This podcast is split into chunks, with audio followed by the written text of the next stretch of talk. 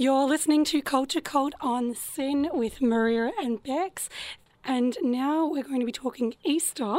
Most of us enjoyed quite a lengthy Easter break, um, but we're talking Orthodox Easter, which I believe was celebrated over the weekend just gone. Yes, two days ago. So we, it doesn't happen at the same time as Catholic Easter, um, because it's two different calendars. But then, like the Olympics, I think every four years, I could be wrong, but I'm pretty sure every four years or a few years, they align and are at the same time. Mm. But this year it was a little bit outside of that. It was just a week mm. apart. Like there's some years where it's, I think, three weeks or a month, and it feels weird because you feel all the hype in Melbourne, and then like, and you have your holidays, and then everything goes over, and then definitely many communities um, celebrating. And um, I was out on Saturday night, but then I had friends that were heading to Mass right at midnight. Yes. So I understand that's a big part of um, the Easter celebration. Orthodox Easter is like bigger than Christmas.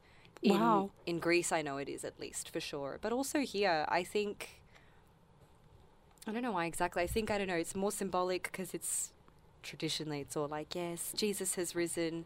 But there's so many fun customs and things you do that are a part of it. And even a lot of people who are not particularly religious, it's the one day people will go to church without fail because it's so much fun. Right. So it can be like culturally religious as well. Yes. And so what are some of the traditions that you go through in the, is it in the week leading up? Yeah. Or actually it's... It's it goes, a process. Wow. So Give Easter, us the timeline. Okay. forty days or like forty-two days if you count the weekend before. Um, I celebrate, or I like to fast in the lead up to Easter every year. But sometimes there's a, there's a celebration that's a week before fasting that we have where it's um, the carnival period. And that's when people dress up in costumes uh, and they march in all the main cities in Greece.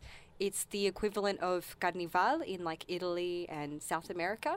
Wow, so very colourful, very yeah. full on. But usually... I don't know why, but I know in the island Lefkada where my family's from, people get in teams and they'll just dress in a costume of some sort. So you'll get like a group of people dressed as soldiers. Then you'll get a group of people dressed as Minnie Mouse. There's always men dressed as brides. There's, there's always boys in drag, like always. So it's just a bit of fun. It doesn't have to be relating to the religious no. icon significantly. I think it's meant to be the purge because everyone... Uh, dances and celebrates afterwards and eats a lot because then right after that you're supposed to start fasting for forty days. Um, but our fasting uh, for Lent, it's not giving up all food and it's not giving up a specific thing. It's more eating a very simple diet and basically going vegan. So sort of staple foods like yeah. bread and... And was that difficult? It had been in past years, but I think you get used to it and... You kind of anticipate it because in it's forty days and then I think everything just tastes better when you do have Easter. Um, yeah. And you learn what it is that you miss most. Like I used to find it difficult because I'd have to, uh, especially like when I was a teenager and my immediate family wouldn't really fast. So I'd have to like hang out with my grandma a lot or buy my own food. um But then, yeah, that's forty days. And then most people just do it in the last week, in the lead up to Easter. Uh, and that's when they cut out all animal products. A lot of people eat fish for most of the forty days. I do it as well. I don't know why. I think it's because there's you don't see blood in fish. I don't know. Yeah, that's a regular tradition for uh, Catholics who follow Easter as well. Good Friday is always the busiest day at the fish and chip shops. Yes. Yeah. And Macca's filet o fish also. One day it sells. Yeah, not so fancy. But. Yeah. And then on the lead up to, I believe it's Easter Saturday.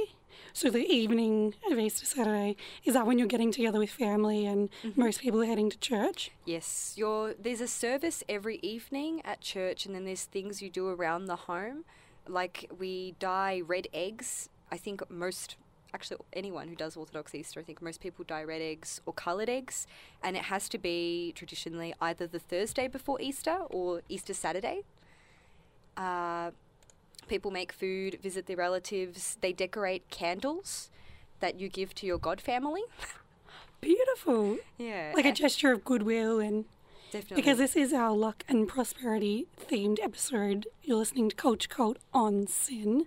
So one of those symbols is, there's a lot of symbol and imagery relating to light and I guess maybe new starts, goodwill. Rebirth. Rebirth. Cleansing. Yeah. So it's like a nice time spiritually as well to let in the good energies and the good vibes. It's very beautiful. And, and you were telling me earlier in the week about the light leaving the church. Yes, it's that's like the most intense process of all because fasting, yeah, maybe it's hard to restrict your diet, but it's not a proper challenge, especially in Melbourne. We have access to so much food, but then holding on to your light. The whole point of Easter Saturday is you go to church, you go to the service, and then at midnight the lights go out and everyone shares one flame that travels between everyone. That is such a beautiful gesture. Yeah, I know. It's very cute. And it's really nice because... It doesn't, it's usually not going to come from your family because they're just waiting with you. It'll come from strangers around you, good Samaritans. Um, but then the challenge is you want to get that light home. So that's the real fun. And it's like cold in April in Melbourne. Yeah, generally pretty freezing. Windy. Sometimes it rains. Um, but if you're on your way to your car or whatever and it goes out, someone will usually relight it for you. But people have come up with so many techniques to hold onto their light. Like a lot of people carry lanterns to keep it enclosed. To withstand the elements. Yeah. Um, other people will perfect their hand techniques to shade their light. You can't see, but Maria's making some gestures, a cupping gesture with her hands Cup to protect hand, the flame. But then you wave it around the top as well for the light. I'm a fan of the hands. And then the biggest staple you'll see is making cups out of tin foil. We do that every year before we leave. Um, and they just shade it because the good thing about tin foil, it's very practical. You get to mould your perfect shape, but you can also move it up and down as the candle melts. So you don't burn your hands. That's right. And what about, I understand, so you would have driven to church and maybe, I'm guessing maybe your mum was driving? My sister. Your sister was yeah. driving. Shout out to Eleni. And so does Eleni have to hold her flame while she's driving? She insisted on bringing over her flame because the more flames you have, the more chance someone will get it home. Yes. But we all carried them for her. Beautiful. Yeah. Literally carrying the torch along there. And if you head to our Facebook page, Culture Cult on SYN, or at Culture Cult Radio, you might see some familiar, famous faces partaking in this tradition as well. Um, we've got Tom Hanks and another actress. Nia Vardalos, the creator and lead in My Big Fat Greek Wedding. Iconic film. Um, Maria and I are trying to suss where all these celebrities just casually hang out and go to church together. Yeah. Um, but it's a pretty iconic photo that everyone's partaking in this beautiful ritual. Uh, you are listening to Culture Cult on SYN and Maria's given us a lovely insight into Orthodox Easter that's celebrated across many communities, many cultures um, around Melbourne and definitely around the world. With Maria and Rebecca. Yes, and we're going to be talking cultural quirks. We put a call out onto our Facebook page and we'll keep this thread up, I think, for the remainder of the season. We want to know things that, you know, like the habits that we've inherited from our cultural upbringings, habits you can't seem to shake, small things, little things, also the distinctive furnishings that certain cultural households seem to have. You you might go to a friend's house and they might have the exact same uh, couch set or decor that your family has as well. Seems to be a bit universal.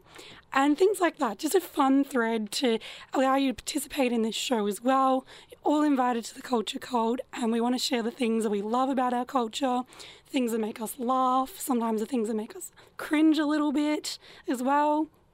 So there were a few habits that we kind of brainstormed over the week when we were planning the show. The first habit is, Maria had this one, it's to do with your handbag, your purse, your backpack, whatever. Where must it be at all times? Just anywhere except the floor. The floor is lava. The floor is lava when it comes to anything that holds your cash and your personal belongings. And is that like a hygiene thing? You don't want to get your bag dirty or? Probably. Um, I think a lot of things are stemmed from bad hygiene. hygiene. I think it's money, but also the symbol of the floor is gross. You don't want your good things there. And also the floor, I think, the hierarchy, I don't know. Yeah. Like, you don't want it, like, if it's on the floor, you'll lose your stuff. It's symbolic. We want to be higher. Yeah. High status.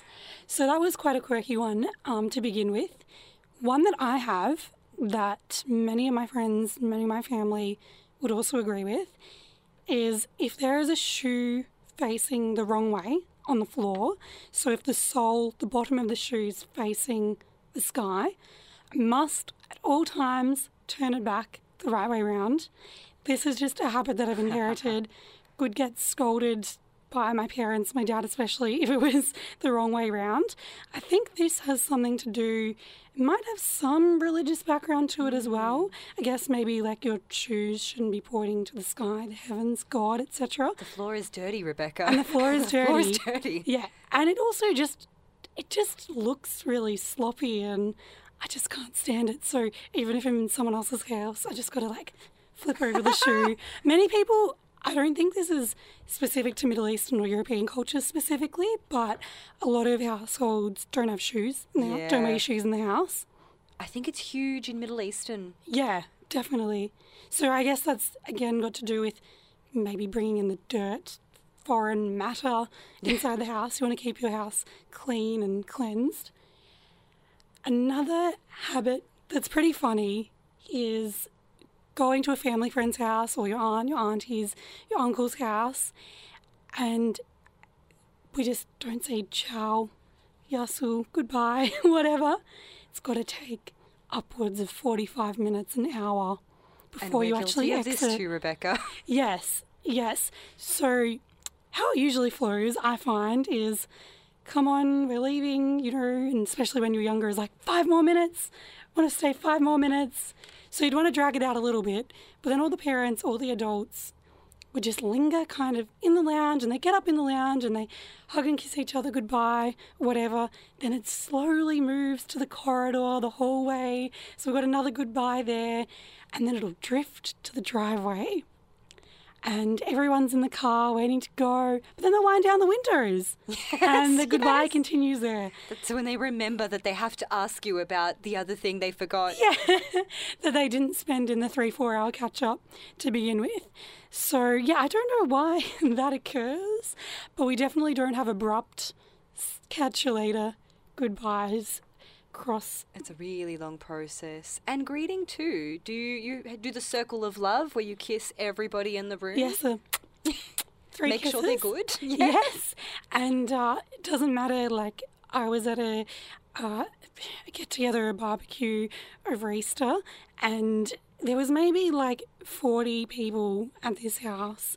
And still when I walked in, everyone stood up to greet, and I was like, no, no, please, yes. sit down, don't trouble yourselves, continue eating. But they're going to do it anyway. They have to, of course. Because it's just so inherently, I guess, maybe a bit rude or disrespectful not to rise and greet someone, which is actually quite nice and quite polite and quite warm and welcoming, but I just always feel like a bother. Yeah.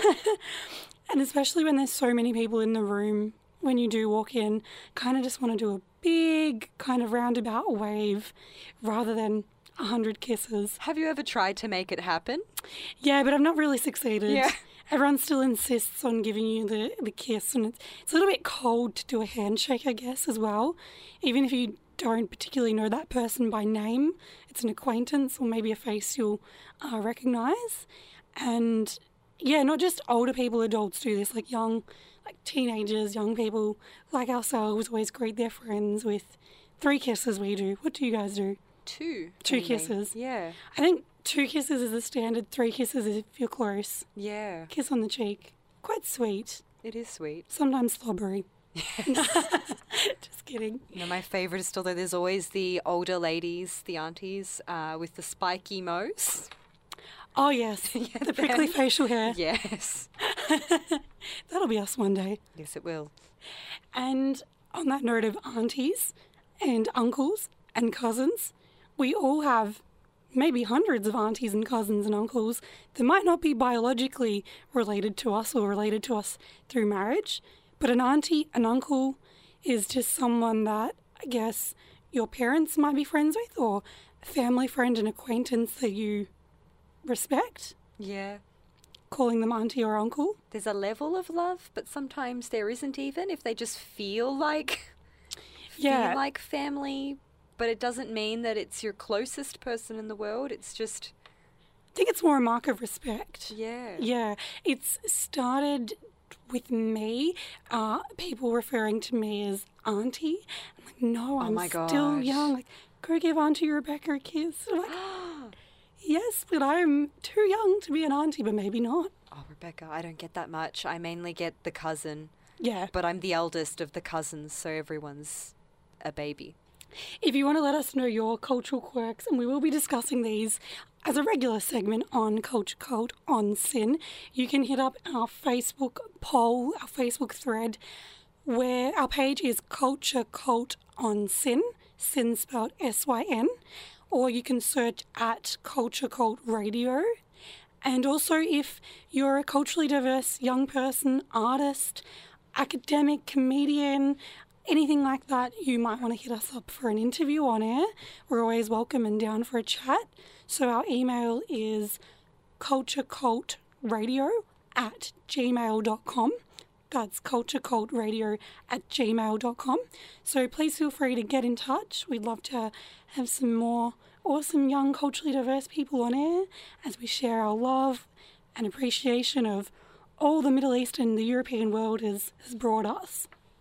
So, um, do you want to give one quick anecdote before we throw to a song? This was our final culture quirk for the day. It's when you like something, you compliment someone on their watch, their dress, um, their car. I don't think this is quite gone this far. But what happens when you compliment someone on their car or their, or, sorry, not their car, on something that they own? I don't know. In Greek culture, uh, you... pretend that you're kind of spitting on it. Which seems a funny thing to do if, you, yeah. if you're liking and appreciating something. Even if it's, like, not an object, even if it's you. Like, like you're looking great today. You pretend to spit. We won't spit right into the mic, but yes, we get, we get the picture. I've also found that sometimes you might end up the owner of that object because the person, the person feels compelled to gift it to you. So uh, this happened to me when I... Actually, this happened to me a few times. One example was complimenting my auntie's watch. I was like, that's a nice, colourful watch. I am now the reluctant yet proud owner of that watch because she insisted to give it to me. And it's, and again, it's a really loving, nice gesture, but it's not like you're complimenting something just to receive it. I mean, that's why I use the example of a car. Someone's got a nice, flashy car. Maybe, maybe you can compliment them on it. Maybe you'll end up the proud owner of it.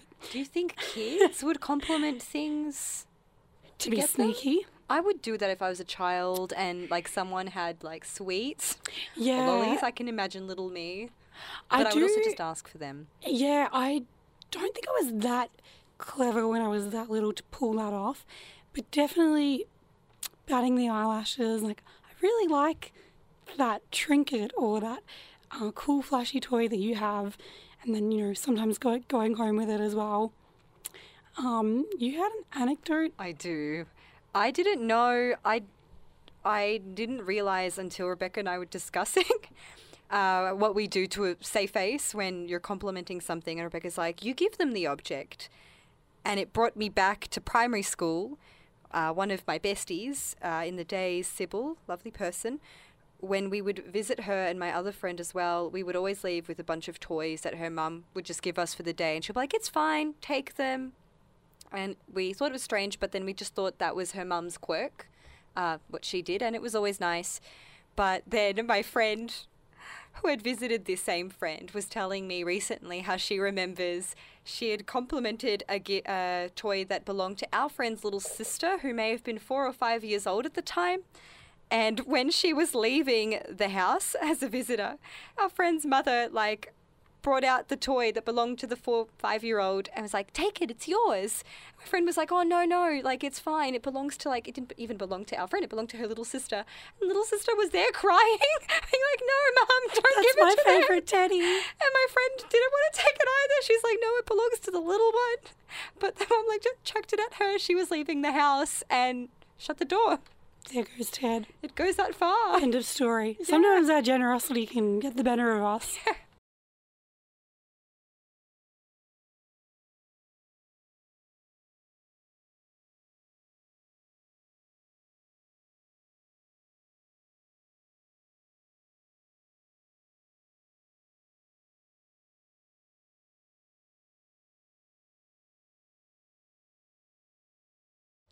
This is The Culture Cult on SYN with Maria and Bex. It's all about luck and prosperity today. We've been talking Orthodox Easter and all the light and goodness that hopefully brings into your life. We've also been discussing cultural quirks, and you can add yours to our Facebook page at Culture Cult Radio. And one of those symbols relating to luck that is really famous is the myth or the like... the uh, tradition of the evil eye. So, the evil eye itself is the myth, and the famous emblem, the blue, usually like bright uh, cobalt blue with a distinctive pupil in the middle, is the emblem that protects you from the myth. So, do, what's your understanding of the evil eye, Maria? Because it's very common across many cultures. Yeah, we... Well, we always had it on jewellery. I knew growing up in Greek culture, it's it's more just a bead. People carry on them, but we also display it in homes. Actually, that's what everybody uses it for. And sometimes it's also embedded in clothing. Uh, it might be, especially in touristy areas in Greece, you might find like a dress that'll have the eye, the eye pattern sort it's of everywhere. On the edges. But the whole thing behind it is that you don't want to get the evil eye, and the phrase in Greek is funny. They say, don't be eyed. They turn the word eye into a verb. Don't like, be oh, eyed. She got eyed. If something unfortunate happens. So the myth, this is, um, we did a bit of research, a lot of credit to the B B C Culture page, who really had a nice summary of this really long-standing myth that goes back thousands of years. So the myth itself is that people who are successful, are attractive, things like that, they attract envy and jealousy. Yes. And that itself might curse you to lose your luck. So the the amulet can ward off the curse, which is known um, as, yeah, the symbol of protection. And it's interesting, and one of the reasons that it might be common across so many cultures, Turkish, Arab cultures, Greek, European cultures, is because it's not actually a religious symbol. It doesn't relate to any religion. It's more cultural.